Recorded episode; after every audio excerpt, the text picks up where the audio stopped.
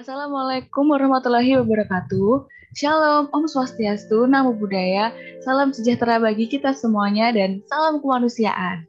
Halo teman-teman semua, selamat datang, selamat mendengarkan Amnesty Podcast perdana ini. Perkenalkan, aku Belinda Cornelia. Aku sendiri di sini akan menemani teman-teman untuk berdiskusi tentang sesuatu yang akan kita bahas nih. Nah, podcast kali ini kita mau bahas apa sih? Podcast kali ini kita mau bahas isu uh, atau kasus-kasus yang sedang marak dan menjadi concern masyarakat saat ini ya. Udah banyak banget kasusnya kita lihat di uh, media sosial, ada di Twitter, di Instagram, di TikTok. Dan aku harap semua orang itu aware tentang kasus ini. Makanya kita mau berdiskusi lebih lagi di podcast kali ini. Nah, tapi kali ini aku nggak sendirian tentunya. Aku ditemenin sama cewek-cewek yang kece banget. Di sini udah ada Kak Eca sama Kak Friska. Say hi dulu, Kak. Halo. Halo, Halo Kak Belinda. Halo semuanya. Oke, di sini aku mau perkenalan dulu nih sama Kak Friska dulu. Hai Kak Friska, boleh memperkenalkan diri? Halo Kak Belinda, halo teman-teman semua.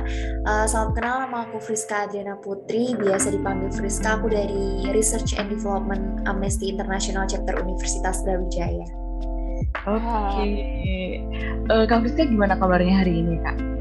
Wah, alhamdulillah baik banget sih, apalagi habis liburan kan, jadi kayak lebih fresh gitu nggak sih kak? Iya bener setuju. Ya. Oke, terus ada satu lagi nih. Hai Kak Eca, bisa perkenalan?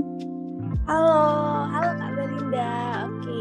Um, teman-teman kenalin nama aku Teresia Aura. Biasanya tuh panggil Eca. Kak Belinda sama Kak Friska manggilnya Eca. Jadi aku juga sama dengan Friska dari Research and Development AICUB. Um, Oke, okay, salam kenal semuanya. Hai, salam kenal Kak Eca. Gimana Kak Eca kabarnya hari ini? Uh, waduh, baik banget nih Kak. Um, sama kayak Friska tadi bilang ya, kayak fresh banget nih udah habis liburan. Kak, Kak Belinda kayak mana nih KRS-annya nih? Waduh. Oh iya, semalam aku KRS-an. Uh, ya lancar, terima kasih teman-teman. Ya. iya.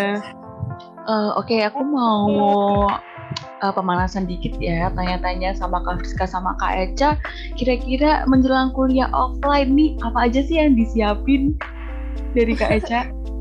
apa ya? Apa ya, Fris? Mental kali ya, Kak? Kayaknya. Iya, mental sih. Uh, siap mental deh. Mau hybrid kan kita nih kabarnya. Pertama kali ya, pertama kali berjumpa iya. dengan kampus ya, Kak Eca sama Kak Friska. iya, bener banget. Semoga kita ketemu di kampus ya, kakak-kakak. Oke, Kak, pasti. Oke. Okay. Aku mau nih, uh, Kak Friska sama Kak Eca, podcast kali ini kita itu mau bahas isu uh, kekerasan seksual di lingkungan kampus. Nah, terutama lingkungan yang dekat banget ya sama kita. Kita kan mahasiswa, kampus tempat kita belajar ya pastinya. Iya, benar-benar. Uh, nah, menurut Kak Eca sama Kak Friska nih eh, kira-kira kekerasan seksual atau pelecehan seksual tuh kayak gimana sih? Oke, okay. um, menurut aku itu kekerasan seksual maupun se uh, pelecehan seksual itu ya kak kayak um, suatu hal yang uh, harusnya itu nggak terjadi sih kak. Apalagi tadi kakak bilang kita mau bahasnya itu di lingkungan kampus ya. Nah, ya, itu menurut aku dari semua ruang sosial toksik yang rentan terhadap kasus ini kak, yang paling ironis itu menurut aku adalah kampus. Karena kayak kakak bilang tadi tempat kita belajar tuh kan sebagai mahasiswa harusnya permasalahan seperti ini tuh nggak nggak harusnya terjadi gitu ya, ya kan, Fris? Iya iya benar-benar. Kita ngerasa aman gitu, gitu sih. Iya, aku izin nambahin ya Ironis sih, uh, ironis sih sebenarnya melihat bahwa institusi pendidikan tertinggi saat ini kampus yang memang seharusnya menjadi ruang aman dan bebas dari kekerasan seksual bagi siapa pun justru sekarang kan marak banget ya ditemuin banyak banget iya, kasus kekerasan seksual. Viral banget tuh. Iya, dan kalau penglihatanku dan dari beberapa referensi yang aku baca, sebenarnya kasus kekerasan seksual dalam lingkungan kampus ini terjadi kebanyakan karena ada relasi kuasa nggak sih, Cak? Nah, iya, itu iya, kita bahas nanti nih. Lebih nanti ya, kita bahas. Oke. Okay. Oke, okay, tadi Kak Friska sempat mention ya, uh, banyak kasus-kasus yang viral. Nah, aku tanya, Kak Ica sama Kak Friska ini udah uh, menemui kasus apa aja kan banyak ya di berita yang yeah, menjadi um, yang paling menarik dan perhatian dari Kak Friska sama Kak Eca itu kasus apa? Mungkin kan masing-masing Kak sama Kak Eca beda ya? Iya ya.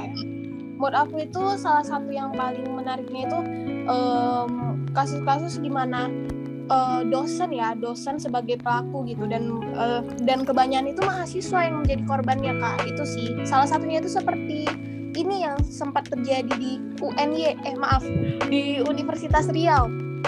Ya mungkin oh iya iya. mm.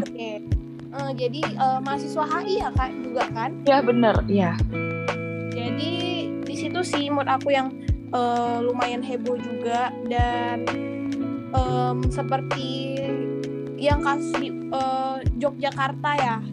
Ya di Universitas ini cak Muhammadiyah Yogyakarta nggak sih cak oh iya benar-benar itu dia uh, pelakunya itu kalau nggak salah salah seorang dari BEM ya Fis Iya.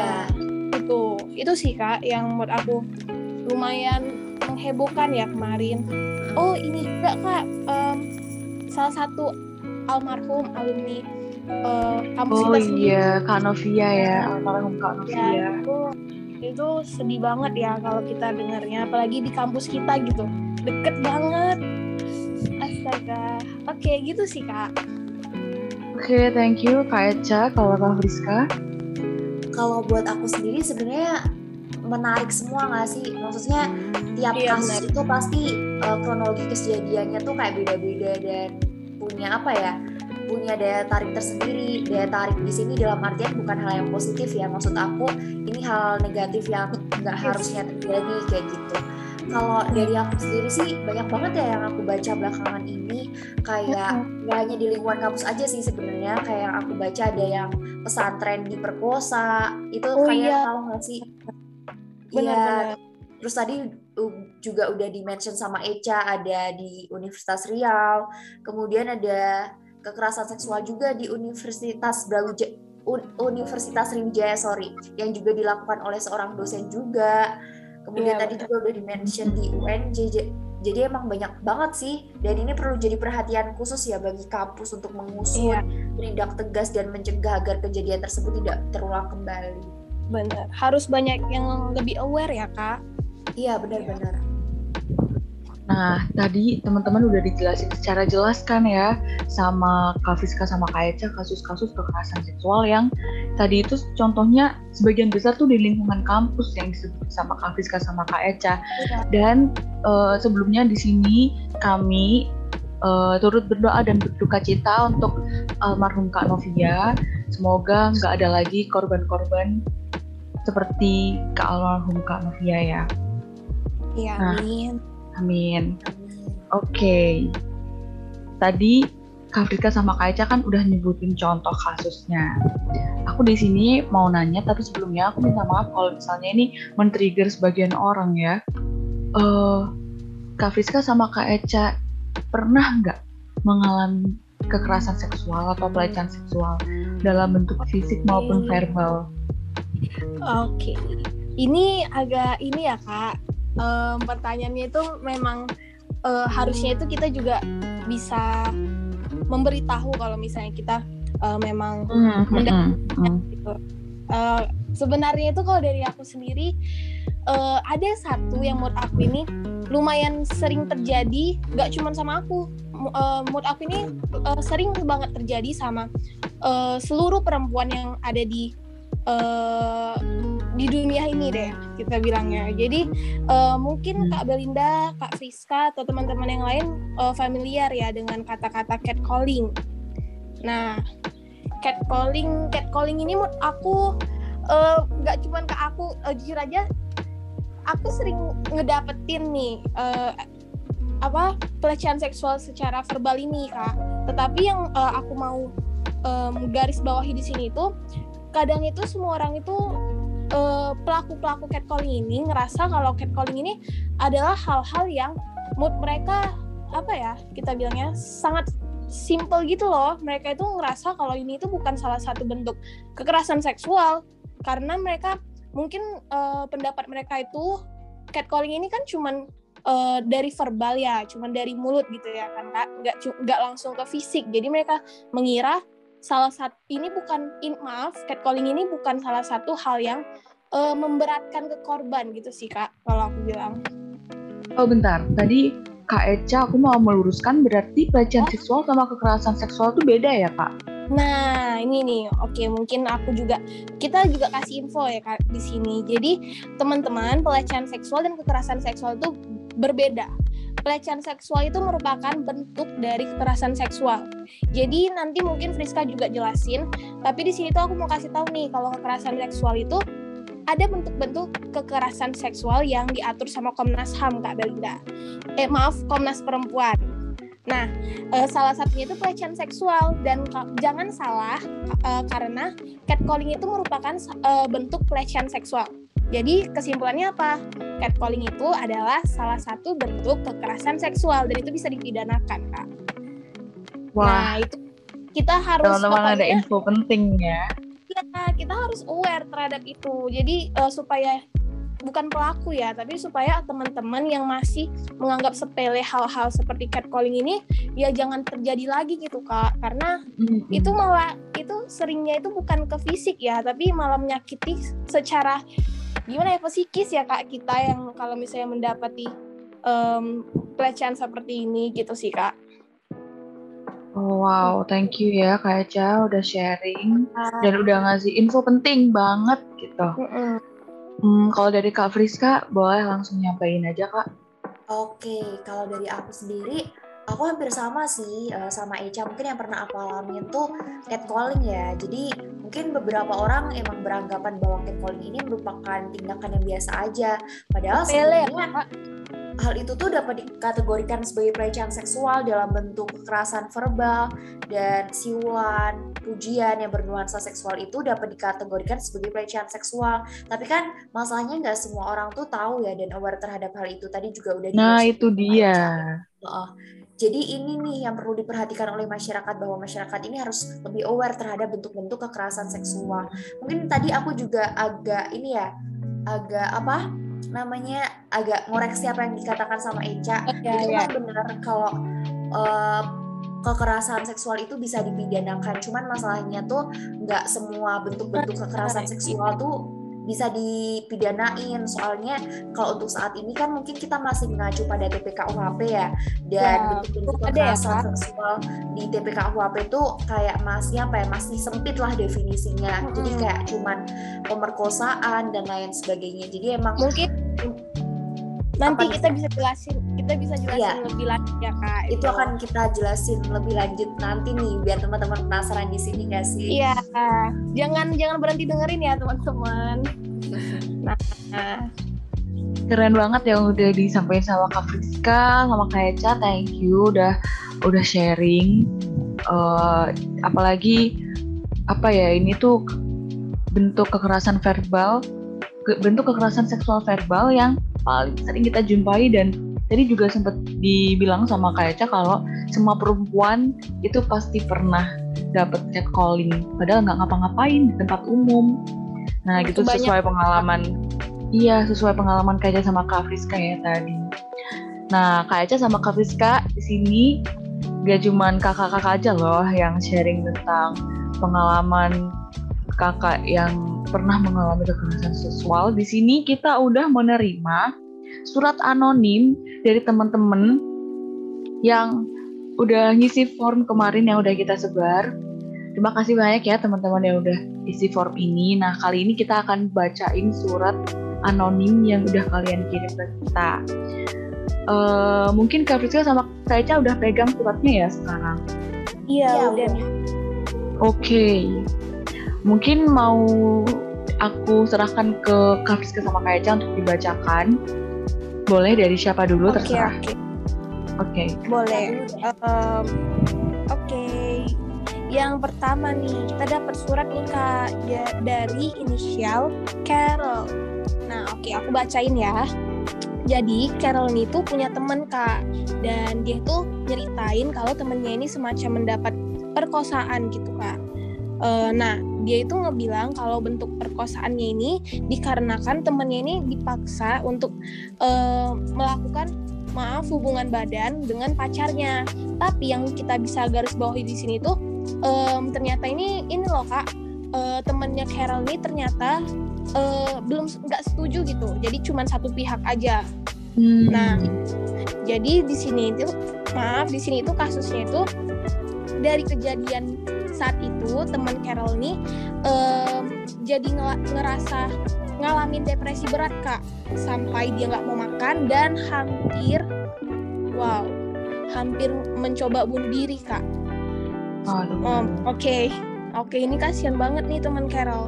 Nah, hal yang lebih menyedihkannya lagi kata Carol nih, kalau temennya itu harus bertemu setiap hari dengan cowok, uh, maaf pacarnya, pacarnya ini yang melakukan uh, tindakan sebelumnya itu uh, karena mereka itu berada dalam satu tempat pekerjaan. Nah, uh, ini ini sangat menyedihkan ya karena mereka dia udah udah kena maaf dia udah ngerasain um, kekerasan seksual tersebut tapi dia masih harus bertemu tiap hari. Nah, jadi kata Carol nih lagi kalau sempat temennya itu ingin meminta bantuan kepada Carol karena uh, dia mau melaporkan kasus yang dialami dengan hukum. Tetapi sayangnya um, temannya Carol ini malah um, tiba-tiba membatalkannya kak karena dia itu singkat cerita uh, hal ini dikarenakan temennya itu masih belum berani untuk speak up. Kayaknya nggak berani deh nggak berani untuk speak up tentang kejadiannya dan apalagi mengakui hal ini ter, uh, kepada keluarganya sendiri gitu kak. Nah jadi di sini Carol ini juga mau bilang kalau dia berterima kasih kepada kita karena udah mau mendengarkan ceritanya dan dia berharap supaya um, gak ada lagi kasus-kasus seperti ini yang bakal terjadi kepada wanita-wanita karena dia dia menganggap kalau kasus seperti ini itu selalu merugikan wanita dan sedangkan pelakunya itu sering kali tidak ada mendapat apa-apa gitu kak gitu Wah. nih ini berarti berarti temennya kak Carol tadi lebih memilih untuk uh, penyembuhan mental dulu ya iya, baru iya. dia baru bisa uh, speak up tapi dia masih belum siap mungkin begitu ya kayak iya. ini butuh um, waktu yang juga ya kak uh, menyembuhin mentalnya seperti iya, itu. Iya benar. Wah aku berharap semoga temannya Kak Carol sekarang baik-baik aja ya keadaannya. Hmm, makasih Kak Carol udah mau makasih, Kak. Iya, berani loh Kak Carol nih um, iya. cerita ke kita. Iya, serem banget gak sih impactnya bisa sampai iya, benar. diri kayak gitu. Iya, astaga. Ini yang harus uh, memang di aware sih sama uh, bukan cuman uh, aku nggak ada nge setarain ya laki-laki gitu yang membuat sebagai pelaku gitu. Tapi untuk pelaku-pelaku deh di sana ini sangat-sangat kita harus bilang gitu ini sangat-sangat uh, menyedihkan kepada korban gitu kak. Oke kami juga berdoa semoga semua perempuan yang mengalami ini apalagi sama pacarnya sendiri mm -hmm. kalian jangan takut untuk cerita ya Ya, Oke. Okay. Oke. Okay. Huh. Agak menguras emosi ya mendengarnya. Oke, mungkin dari surat selanjutnya boleh? Oke, ini ada surat yang kedua nih. Jadi ini ada seorang perempuan berinisial J nih kak. Jadi mau ceritain ya gimana ceritanya. Jadi ceritanya nih si Jen ini dia sedang menunggu teman-temannya nih untuk menjemput dia di MRT Station Singapura. Nah, kemudian ada tiga orang laki-laki yang memperhatikan dia nih. Kemudian uh, mereka kayak bilang, her boobs are damn big, must be so good to fuck with. Astagfirullahaladzim. Ini serem banget ya kalau digituin langsung. Padahal ini catcalling ya, Kak? Iya, ini juga termasuk ini sih. Bentuk, ini kan bentuk pujian yang bernu, bernuansa seksual ya. Kayak yang tadi udah aku mention yeah. bahwa ini merupakan salah satu bentuk catcalling kayak gitu. Nah, padahal saat itu si Jen ini sedang memakai pakaian tertutup. Dia memakai celana kulon denim dan hoodie oversize. Jadi dia nggak pakai pakaian terbuka. Kalaupun memang misalkan dia pakai pakaian terbuka itu juga sebenarnya nggak membenarkan tindakan yeah, dari si pelaku ini nggak sih kayak gitu. Iya. Yeah. Yeah. Hingga akhirnya salah satu dari laki-laki tersebut itu akhirnya mendatangi Jenny dan bertanya, "What's your price?" ke Jen. Kemudian si Jen pasti dia takut dong dan dia berusaha untuk pura-pura nggak mendengar hal itu sampai akhirnya kedua rekan dari si laki-laki ini juga menghampiri Jen dan mencekal tangan Jen. Tapi untungnya teman-teman si Jen yang akan menjemput si Jen ini akhirnya datang sehingga tidak terjadi tindakan-tindakan yang apa ya, yang berlebihan lah kayak gitu. Jadi serem banget ya ini uh, ngebuktiin bahwa emang kekerasan seksual ini bisa terjadi di mana aja di tempat umum dan lain-lain. Ini kan kejadiannya juga di luar negeri juga ya. Berarti kan ini menandakan juga bahwa negara-negara ini masih belum bisa menjamin ruang aman bagi eh, orang-orang uh, khususnya perempuan kayak gitu. Udah jadi isu global ya ini Iya benar. Seksual itu. Ya, Berarti tadi udah sampai ke fisik ya Kak Jennya itu karena udah digandeng gitu tadi jadi iya, pegang uh, tangannya. Uh, uh, tapi untungnya sih hanya sebatas itu aja ya alhamdulillahnya. Maksudnya nggak terjadi sampai mohon maaf pemerkosaan atau apa gitu enggak tapi ya ini tetap tidak dibenarkan sih tindakan dari si pelaku ini. Itu pasti juga trauma ter, traumatized ya kak Jennya iya, pasti banget uh, teman-teman jangan bisa dilihat ya kalau catcalling itu bisa awalnya catcalling tapi bisa berupa tindakan. Jadi kita juga harus iya. hati-hati kalau gak jangan asal bicara gitu. Apalagi ini di tempat umum rame masih sempat loh masih ada kejadian seperti iya. itu. Semoga kajian baik-baik aja. Makasih udah mau kirim ceritanya, udah mau sharing. Benar. Ada surat lagi? Ada kak nih terakhir. Oke. Okay. Oke, okay, boleh deh. Surat terakhir, aku bacain ya kak kita dapat surat dari inisial um, RND, RND ini. Waduh. Oke okay, oke. Okay. Jadi aku mulai ya. Jadi saat itu um, RND ini ada latihan basket di kampusnya. Oke, ini kasusnya di kampus nih kak. Wah, nah, ini dia. Oke, lanjut. Jadi, oke, jadi RND ini termasuk anak baru dan dia itu belum pernah latihan sama sekali dengan um, mungkin member uh, di basketnya itu ya yang di kampusnya. Jadi um, akhirnya itu dia itu sempat latihan sekali karena diajak temennya kak. Nah singkat cerita um, R&D ini mulai deh kenalan dengan teman-teman basketnya dan satu pelatihnya dan pelatih ini laki-laki kak. Nah um, setelah selesai pemanasan uh, eh, R&D ini mulai mulai undi tim untuk main game. Nah, karena dia anak baru, dia tuh merasa masih ada masih beradaptasi gitu kak. Jadi setelah selesai satu game, dia tuh nggak ada ngelanjutin gamenya lagi. Jadi dia hanya duduk gitu uh, istirahat di tepi lapangan sambil minum tiba-tiba kata RN ini pelatihnya itu datang pelatih dia itu yang laki-laki tadi itu datang dan duduk di sebelahnya si RND nah saat itu nah oke okay, oke. Okay. ini karena aku bacain ya kak. Jadi um, nah kita mulai nih. Si RND ini bilang kalau uh, mulai deh ngobrol basa-basi dengan uh, si pelatihnya ini ngobrol basa-basi kepada si RND. Nah, tetapi mulai pertanyaan mulai diajukan pertanyaan-pertanyaan yang uh, lebih ke sifatnya privasi, Kak.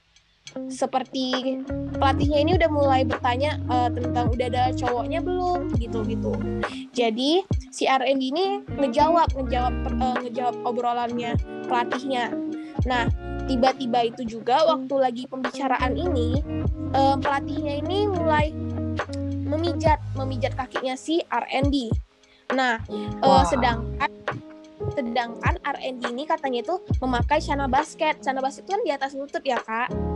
Nah, hmm. jadi RND ini dibilang dia agak shock dan tapi cuma bisa diam aja karena dia itu um, sedang dipegang gitu kakinya kan. Jadi dia hanya bisa diam karena shock. Dan uh, di sini tuh dia itu mulai mencari teman-temannya. Kayak mungkin mau meminta tolong gitu ya kak karena lihat temennya gitu.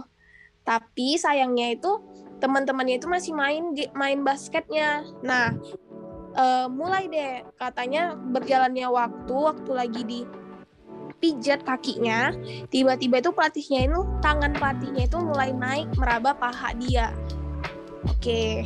oh. nah, nah di sini tuh R&D katanya udah mulai panik dan dia langsung berdiri berdiri dan uh, akhir ceritanya itu dia langsung pulang karena mungkin mungkin udah shock banget ya kak itu mm -hmm. jadi uh, temennya yang ngajaknya ngajak si R&D untuk main basket ini dia katanya meminta meminta maaf dan uh, dan kata temennya itu kalau um, pelatihnya itu memang nggak benar gitu katanya kak.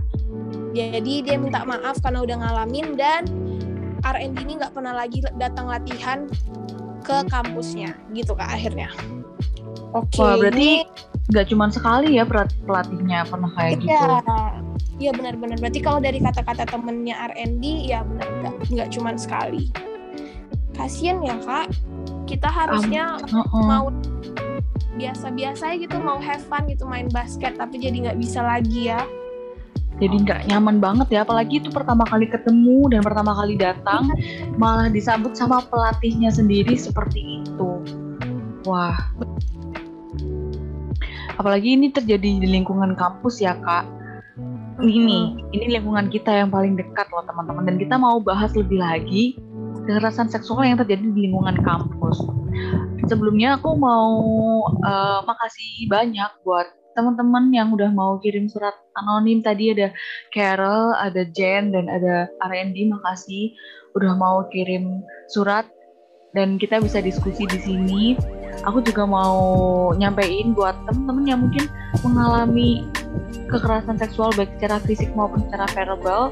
Seperti yang udah kita dengar tadi dari cerita teman-teman uh, jangan pernah takut untuk cerita atau melapor ya. Supaya teman-teman itu juga uh, dirangkul di lingkungan yang aman gitu. Makasih teman-teman yang udah mau kirim surat. Makasih teman oke okay, aku mau lanjut uh, ke topik selanjutnya. Tadi udah kayak contoh pengalamannya Arendi. Dia mengalami kekerasan seksual di lingkungan kampus. Aku mau bahas ini sama Kak Rizka sama Kak Eca. Uh, kan banyak ya kekerasan seksual yang terjadi di lingkungan kampus. Tadi udah disebutin juga di awal sama Kak Rizka sama Kak Eca. Nah kira-kira kenapa ya masih ada aja kekerasan seksual di lingkungan kampus? Padahal uh, tadi pelaku pelakunya seperti contoh kasus itu juga orang yang dipercaya gitu kayak dosen terus uh, anggota organisasi mahasiswa itu orang yang kita percaya dan orang terpandang. Kenapa bisa melaku melakukan kekerasan seksual? Oke okay, oke. Okay. ini mungkin ya, aku dulu ya, baru hmm, freeze uh, kita merujuk sama yang kayak tadi Kak Bainda bilang. Kenapa nih? Yang padahal pelakunya itu dosen pelakunya itu bahkan yang tadi salah satu seorang BEM yang um, pemimpin mahasiswa yang kita bisa bilang ya uh, sebagai um, pemimpin di kalangan mahasiswa. Nah um, salah satu yang membuat kasus-kasus um, ini bisa terjadi menurut aku yang nggak um, bisa yang uh, maaf nggak bisa kita um, tutup mata um, terhadap penyebabnya ini karena um, adanya ketimpangan sosial menurut aku. Adanya ketimpangan sosial dalam lingkungan kampus ini um, membuat seperti terbentuknya konsep-konsep mungkin ini kita familiar ya dengan kata-kata senioritas kak. Iya nah, iya benar dan menurut aku senioritas ini konsep seperti ini tuh nggak cuman di satu kampus saja. Ini udah kayak udah sering gitu ya udah memang terbentuk dari dulu-dulu di Indonesia bahkan. Nah uh, mungkin nanti juga diceritain sama Friska gimana penyebab-penyebab um, yang lainnya. Tapi di situ aku mau poinkan kalau salah satunya itu yang menyebabkan kasus-kasus seperti ini di kalangan kampus itu karena adanya ketimpangan sosial di sini kak. Nah, uh, aku mau bahas sedikit ya kak. Uh, kenapa nih ketimpangan sosial aku bilangnya? Karena dari kasus-kasus yang udah kita dengerin, udah kita tahu gitu, seperti tadi Kak Belinda bilang bahwa pelakunya itu bisa dosen, um, bisa maaf uh, ada juga yang rektor ya Kak. Nah oh, itu okay. itu semua itu bukan bukan diada-adain gitu ya. Nah sesuai fakta kita nggak bisa tutup mata kalau memang ada ketimpangan sosial antara pelaku dan korban di sini kak. Nah, dan ini tuh membuat um, benar-benar bisa bisa menjadikan kasus kekerasan seksual ini terjadi di lingkungan kampus sendiri.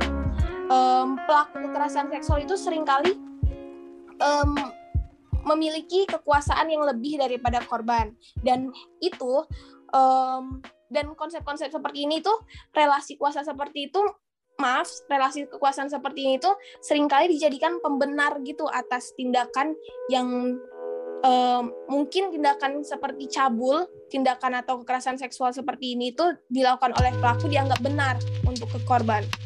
Karena mungkin kita dengar uh, kita bisa ngerti kalau kasus-kasus um, seperti ini itu um, kasus-kasus seperti ini tuh jika dilakukan oleh pelaku yang lebih tinggi maaf lebih tingginya itu jika relasinya ya kak maksudnya yang lebih tinggi nah relasinya itu lebih tinggi daripada korban sering kali ngebuat korban itu merasa nggak berdaya gitu kak.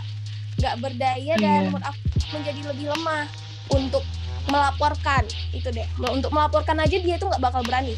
Coba seperti tadi kasusnya um, siapa ya? Um, Jen eh Carol ya Carol yang sa udah satu pekerjaan tempat satu pekerjaan tapi dia masih nggak berani. Itu satu tempat kerja loh mungkin itu mereka setara ya apalagi yang nggak setara gitu tingkat pelaku dan korbannya. Nah itu menurut aku itu salah satu hal yang sangat sangat um, menyebabkan terjadinya kekerasan seksual di lingkungan kampus kak. Gitu. Jadi uh, kalau aku tarik kesimpulan uh, kalau pelaku ini punya kuasa yang lebih daripada korban itu lebih cenderung bisa membungkam korban gitu ya. Jadi korban ya, takut untuk bersuara karena uh, dia tahu dia akan kalah gitu. Posisinya tuh lemah gitu. Iya benar, benar sih. Iya ya, um, ya oke okay, aku dapat poinnya kak. Kita bilang seperti itu karena um, kita melihat dari kasus-kasus yang udah terjadi nih kak, ya kan? Jadi kayak. Iya kita lihat fakta lapangan ya. Iya benar-benar. Jadi um, gimana mereka itu nggak berani melaporkan. Uh, mood aku juga ada karena ketimpangan sosial ini, uh, tetapi mood aku juga ada nih hubungannya dengan um, nggak ada gitu aturan yang jelas kak nggak ada aturan yang implementatif terhadap um, perlindungan ke korban makanya mereka itu jadi nggak berani kan karena udah seharusnya kalau misalnya ada nih peraturan yang mereka itu bisa melindungi korban sidaknya kalaupun dia nggak berani um, terhadap pelakunya, tapi dia tuh berani untuk melapor ke hukum. Tapi coba kita lihat sekarang ini kayak mana. Uh, korban-korban melapornya ke mana? Ke Twitter. Media sosial ya. Oh. Ya benar. Jadi belum ada gitu. Mungkin nanti Friska jelasin deh ke arah-arah yeah. situnya. Oke, okay. okay, boleh langsung ke Friska. Ya, aku betul nambahin ya kak. Jadi mas sebenarnya kalau menurut aku sendiri banyak sih faktor-faktor kenapa pada akhirnya kekerasan seksual ini masih terjadi ya hingga detik ini terutama dalam lingkungan kampus. Aku setuju juga sama apa yang tadi udah dijelasin sama Eca juga bahwa ada faktor ketimpangan sosial atau relasi kuasa kayak gitu.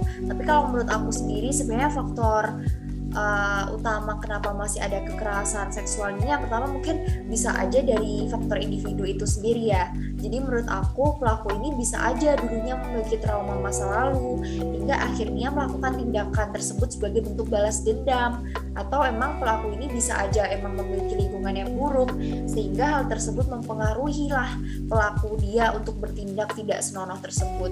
Mungkin yang kedua mungkin uh, kurang ini ya kurang adanya pengetahuan tentang kekerasan seksual.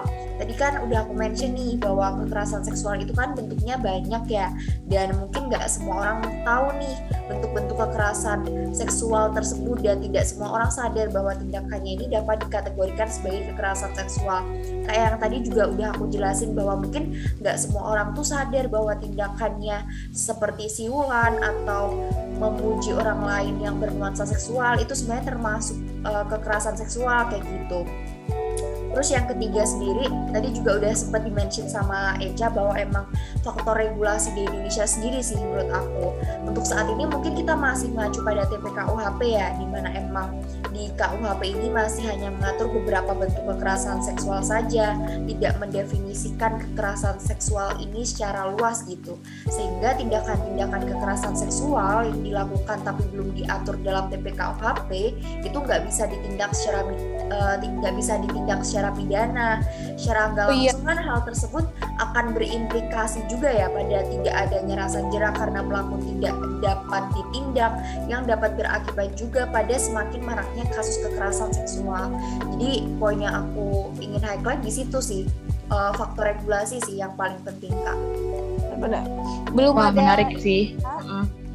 Belum bahkan yang bentuk-bentuk yang tadi kita sebutin di awal belum bisa terakomodir gitu ya kak dalam TPU.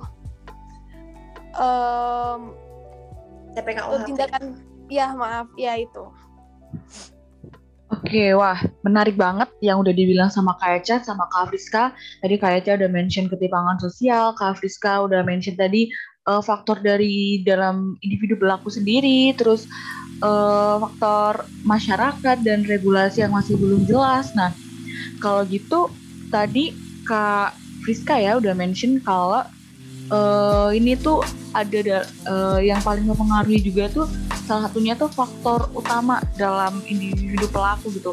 Nah, pelaku itu kalau boleh Kak Friska, aku mau minta pendapat Kak Friska juga yang udah mention ya, pelaku kekerasan seksual tuh berarti nggak hanya laki-laki dong Kak, berarti laki-laki juga bisa jadi korban dan pelaku, perempuan bisa jadi pelaku. Iya bener banget, jadi emang mungkin banyak penelitian ya yang menunjukkan bahwa korban kekerasan seksual ini didominasi oleh perempuan dan mayoritas pelakunya adalah laki-laki ya. Tapi hmm. sebenarnya fakta tersebut nggak dapat dikatakan sepenuhnya benar karena emang kekerasan seksual ini juga bisa terjadi pada laki-laki, khususnya adalah anak laki-laki. Aku pernah baca tuh uh, survei pelecehan seksual di ruang publik ya, kalau nggak salah. Uh, ada sebanyak 11% dari 23.403 laki-laki telah terbukti menjadi korban kekerasan seksual. Mungkin walaupun nggak sebanyak kasus yang mengincar korban perempuan, tapi kan sebenarnya temuan-temuan ini menarik ya. Karena biasanya kan laki-laki ini jarang dianggap sebagai korban kekerasan seksual. Nah, mungkin, iya. Iya, mungkin kalian dulu Kak Eca sama Kak Belinda mungkin juga udah pernah dengar gak sih ada kasus kekerasan seksual korbannya laki-laki itu di salah iya. satu pegawai stasiun televisi ya kalau nggak salah. Oh iya, iya. oh iya. Tapi uh, sedihnya itu eh, nggak uh, langsung dilaporin ya kan kak uh, korban korbannya itu nggak langsung ngelaporin apa yang uh, di didapati dia gitu harusnya nah, berapa itu karena ada ketimpangan kekuasaan kak di situ. Nah benar-benar itu kita harus bawa juga kak uh, ke adanya toxic masculinity mungkin kak Belinda atau kak Friska pernah dengar ya enggak? Iya ya. Ya, itu setuju. itu toxic uh, uh, konsep-konsep seperti ini konsep toxic masculinity ini memang ngebuat mood aku itu ngebuat kita meyakini kalau kasus laki-laki sebagai korban pemerkosaan itu hal yang nggak masuk akal gitu kak sering kali banyak konsep seperti ini uh, masih hidup gitu di tengah-tengah masyarakat kita apalagi uh, budaya-budaya kita ya kak yang uh, mungkin um, di Indonesia sendiri ada budaya patriarki yang nge mengharuskan kalau laki-laki itu harus lebih kuat gitu daripada perempuan misalnya. Jadi uh, sering kali konsep-konsep seperti ini itu ngebuat laki-laki itu jarang melaporkan, ya enggak? Iya. Yeah. sih sedikit banget dengar laporan seperti ini. Padahal ya, uh -uh. Dan Lanjut Kak Friska. Iya, dan kalaupun dilaporkan tuh sering kali mungkin dianggap remeh ya, kayak ya. yang tadi udah aku mention di kasus yang korbannya laki-laki, salah satu pegawai stasiun televisi itu, kalau nggak salah baca ya, waktu itu dia udah sempet melapor, cuman kayak uh, dianggap remeh gitu loh, jadi nggak ditindak lanjut. Nah, mungkin ini juga perlu nah. perhatian dari pemerintah sendiri ya, yang harus lebih tegas gitulah untuk menindak kasus-kasus kayak gini. Benar benar benar. Nah aku juga baca itu yang kasus kekerasan seksual yang terhadap korban yang ada di satu, salah satu instansi media itu tadi uh, kalau awalnya itu berangkat dari perundungan kak nah apalagi di lingkungan kampus tuh markasnya ya kak markasnya tempat perundungan gitu berarti iya benar pasti ada juga korban laki-laki yang terjadi di lingkungan kampus. Oke, okay, mm-hmm. menarik sih yang udah dibilang sama Kak sama Kak Echa tadi. Nah, poin-poinnya aku udah dapet faktor-faktor yang menyebabkan kekerasan seksual tuh terus-terusan ada ada di lingkungan kita. Kalau gitu, tadi Kak Friska sama Kak Eja udah menyampaikan pendapat. Nah, sekarang aku minta Kak Friska sama Kak Eja menyampaikan solusi gitu ya, berargumen dan memberi solusi. Menurut Kak Eja sama Kak Friska gimana nih? Siapa Mungkin langsung. Hmm? Oke, okay, Friska. Kak Friska boleh. Oke, kalau menurut aku sendiri ya yang paling penting ini uh, perlu sih ada UU yang bisa mengatur mengenai tindak pidana kekerasan seksual ini secara lebih luas. Dan menurut aku UU tersebut adalah RUU PKS. Kalau kita melihat urgensi saat ini ya, di mana emang banyak banget kasus kekerasan seksual, RUU ini harus segera disahkan karena emang RUU TPKS tersebutlah yang nantinya akan dapat mencegah kekerasan seksual. Dan hanya itu, RUU ini nantinya juga dapat untuk menangani, melindungi, memulihkan korban, serta rehabilitasi pelaku juga. Sehingga hal tersebut nantinya sedikit banyak akan dapat menjamin tuh ketidakberulangan kekerasan seksual dan mewujudkan ruang aman tanpa kekerasan seksual. Mungkin kalau Kak Belinda sama Kak Eca udah pernah baca nih RUU TPKS ini bagusnya lagi Nantinya penyidik, penuntut umum, dan hakim yang menangani perkara tindak pidana kekerasan seksual itu juga harus memiliki kualifikasi khusus nih kak, yakni memiliki pengetahuan dan kompetensi tentang penanganan korban perspektif HAM dan korban, serta telah memenuhi pelatihan terkait penanganan perkara tindak pidana kekerasan seksual. Sehingga dalam berjalannya proses peradilan itu nanti akan lebih adil nih bagi pelaku maupun korban. Selain itu dalam RUPKS ini nantinya juga korban berhak nih untuk mendapat restitusi atau ganti rugi atas uh, kerugian yang dideritanya seperti penggantian biaya perawatan medis atau psikologis karena emang biasanya korban kerap mengalami gangguan psikis, psikologis hingga fisik kan kalau korban kekerasan seksual itu biasanya kayak gitu. Nah, namun sebenarnya cara untuk mencegah terjadinya kekerasan seksual itu nggak hanya itu ya menurut aku sendiri. Menurut aku semua pihak ini harus ikut berkontribusi nih untuk mencegah kekerasan seksual ini. Masyarakat bisa berkontribusi dengan cara membantu pemulihan korban, kayak yang tadi uh, dilakukan oleh Carol di surat anonimnya kita bacain tadi, terus juga bisa melaporkan jika terjadi kekerasan seksual di lingkungan kita. Hal-hal kecil seperti itu sebenarnya sangat berimpact untuk mencegah adanya kekerasan seksual ya menurut aku. Kemudian pemerintah juga bisa berkontribusi dengan membuat peraturan perundang-undangan yang bisa mengakomodir pencegahan, penanganan dan pemulihan terhadap korban. Dan gak hanya itu, pemerintah juga harus memantau agar kasus-kasus kekerasan seksual ini bisa ditangani dengan baik nih agar tidak terjadi kekerasan seksual berulang kemudian kayak lembaga swadaya masyarakat atau NGO kayak gitu juga memiliki peranan penting sebenarnya untuk melakukan pencerdasan mengenai kekerasan seksual, bahayanya trauma yang dialami korban dan lain sebagainya. Kalau menurut aku sih intinya semua pihak harus ikut berkontribusi ya dalam mencegah hal ini kak. Semuanya harus aware ya kak? Iya semuanya harus aware. Mungkin um, yang dikatain sama yang dikatakan oleh Kak Friska ini udah lengkap banget Kak Belinda. Oke, okay. iya sih. Uh. Jadi mungkin uh, aku mau poinin lagi kalau yang dari Kak Friska itu bilang benar banget. Kayak butuh wadah pemulihan bagi korban gitu Kak. Gimana menciptakan aturan yang gak hanya menghukum pelaku, tetapi juga dapat mencegah dan memberi pelindungan terhadap korban itu sangat-sangat diperlukan Kak. Makanya eh, mungkin seperti yang tadi di awal yang dikorek Kak Friska tadi kan aku bilang tuh kalau misalnya um, catcalling pelecehan seksual itu bisa dipidanakan. Ternyata salah. Aku uh, ternyata itu di tindakan pidana aturan tindakan pidana sekarang itu masih belum ada Kak Belinda. Nah jadi masih belum ada gitu ya aturan-aturan yang memang mengakomodir semua bentuk-bentuk kekerasan seksual. Jadi seperti tadi Kak Friska bilang RUU PKS. Nah, kita harus tetap ngawal gitu ya, kita kawal kalau supaya RUU ini cepet-cepet nih disahkan gitu kak. Karena sampai sekarang ini belum tuh belum dis belum maaf belum disahkan. Gitu kak. Oke okay. oke okay, aku dapat poin-poin yang disampaikan sama kak Friska sama kak Eca tadi. Ada uh, berharap kita semua berharap kalau uh, RUU PKS itu segera disahkan karena itu seperti payung hukum yang relevan bagi pelaku dan iya. korban. Ya, Terus yang kedua tadi ada uh, kontribusi mas kontribusi masyarakat dalam menciptakan lingkungan yang aman bagi korban dan itu bisa mencegah adanya kekerasan seksual gitu. Nah, ya, terus kalau di lingkungan kampus sendiri gimana?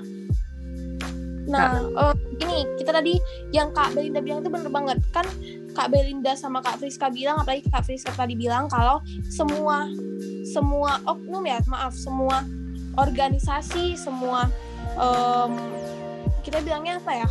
Semua, semua elemen masyarakat ya. Iya benar benar benar. Semua elemen masyarakat terus ikut kan membantu. Nah um, kita uh, kita maaf kita buat pertanyaan tapi ya di sini. Um, tadi kan solusi solusinya kan udah disebutin oleh Kak Friska. Tetapi apa gitu um, yang sudah ada di tengah-tengah kita kak? Kayak aturan apa gitu yang udah ada gitu sidaknya untuk melindungi kita sebagai mahasiswa ataupun sebagai masyarakat? Mungkin ini yang tadi kak Belinda bilang di lingkungan kampus gimana ya? Nah jadi aku mau kasih tahu nih teman-teman kalau sekarang itu udah ada namanya um, Permendikbudristek nomor 30 tahun 2021. Mungkin teman-teman atau Kak Belinda sama Kak Friska udah pernah dengar ya. Nah, yang kabar baiknya aku mau ngasih tahu nih untuk kita-kita atau uh, kita-kita yang tahu uh, korban kekerasan seksual ataupun korban kekerasan seksual sendiri um, udah ada layanan atau unit layanan untuk um, melapor kejadian-kejadian seperti itu, Kak. Nah, kita itu sebut dengan ULTKSP. Uh, eh, ULTKSP ini adalah unit layanan tindakan kekerasan seksual dan perundungan. Jadi mungkin Kak Bena nanti bisa jelasin juga supaya teman-teman itu jangan, apalagi teman-teman yang di kampus ya, kita sebagai mahasiswa sivitas akademik, kita itu mau mahasiswa, dosen ataupun semua masyarakat yang di kampus itu udah punya nih layanan seperti ini. Jadi jangan takut, jangan takut untuk melaporkan tindakan yang didapati, gitu kak. Wow, udah ada wadahnya ya di lingkungan kampus ya? Iya. Oh mungkin ada tambahan dari Kak Friska? Iya, uh, mungkin nambahin sedikit aja sih. Benar kayak tadi dikatakan sama Ica, kalau misalkan emang uh, ada kejadian kekerasan seksual di lingkungan kampus, kalian bisa ngelaporin ke unit layanan uh, kekerasan unit layanan terba, terpadu kekerasan seksual dan perundungan ini. Karena emang harusnya ya khususnya kalau di UB ya harusnya tiap fakultas ini emang udah harus ada ULT oh unit layanan kekerasan seksual ya itu karena emang udah ada pertornya sendiri kalau di UB ya. Jadi emang sedikit banyak insya Allah UB ini udah apa ya menjamin ruang aman lah bagi mahasiswa mahasiswanya bagi dosen dan sivitas akademik lainnya. Teman-teman yang ada wadahnya. Di luar, iya yang di luar Universitas Brawijaya juga uh, seharusnya itu semua universitas sudah memiliki ya unit layanan ini. Jadi ya. Jadi kita harap semua mahasiswa yang ada di Indonesia ini juga bisa tahu dan bisa lebih aware gitu jangan ada lagi tindakan-tindakan seperti itu di lingkungan kampus terutama udah ada gitu. di, di di universitas masing-masing ya iya, iya. teman-teman yang di luar UB juga misalnya melihat atau mengalami kekerasan seksual atau perundungan bisa langsung nih kita maksimalkan ya kita udah diberikan wadah kita wadah. harus maksimalkan hmm. Wow keren banget yang udah dibilang sama kak Fiska sama kak Eca aduh aku sampai salut banget gitu dengernya makasih banyak ya kak Fiska sama kak Eca udah concern dan memberikan pencerdasan buat kita nih di podcast ini uh, sebelumnya sebelum penutup nih aku mau minta closing statement deh dari Kak Friska sama Kak Eca masing-masing. Oke. Okay. Siapa dulu nih Fris? Ya, yeah, Kak Eca boleh. Oke. okay. Nah, kalau dari aku dikit aja sih Kak kayaknya. Mungkin teman-teman udah dengernya panjang banget ya kita bicara-bicara. Asik ya kita diskusi ya. iya nih. Nah, kita ini udah di akhir nih ya, akhir pembicaraan. Jadi poin yang aku mau tegaskan di sini itu adalah kita semua itu harus aware. Kita itu semua harus aware, nggak cuma korban aja, maaf nggak cuma pelaku aja yang harus aware, tetapi kita semua yang uh, mungkin pernah mendengar kasus-kasus seperti ini atau bahkan korban dan pelaku kita itu semua itu harus sidaknya punya gitu rasa um, rasa perhatian terhadap kasus-kasus yang seperti ini yang kasus-kasus seperti ini yang terjadi gitu sih kak. Gimana kita sebagai teman untuk melihat um, teman-teman kita misalnya yang pernah mendapatkan kasus seperti ini kita itu harus um, tetap mendukung mereka dan juga kalau bisa itu kan udah udah tahu nih kan dari tadi itu semua udah ada layanannya udah ada um, gimana bentuk-bentuk um, wadah yang udah ada disediain di kampus sendiri masing-masing. Kita harap itu teman-teman yang mendapatkan atau bahkan merasakannya sendiri, jangan takut untuk speak up karena kalian tuh nggak sendiri. Kita semua sama-sama di sini untuk setidaknya itu mencegah lah, mencegah kekerasan kasus-kasus seperti ini terjadi lagi gitu kak. Oh, makasih banyak Kak Eca closing statementnya.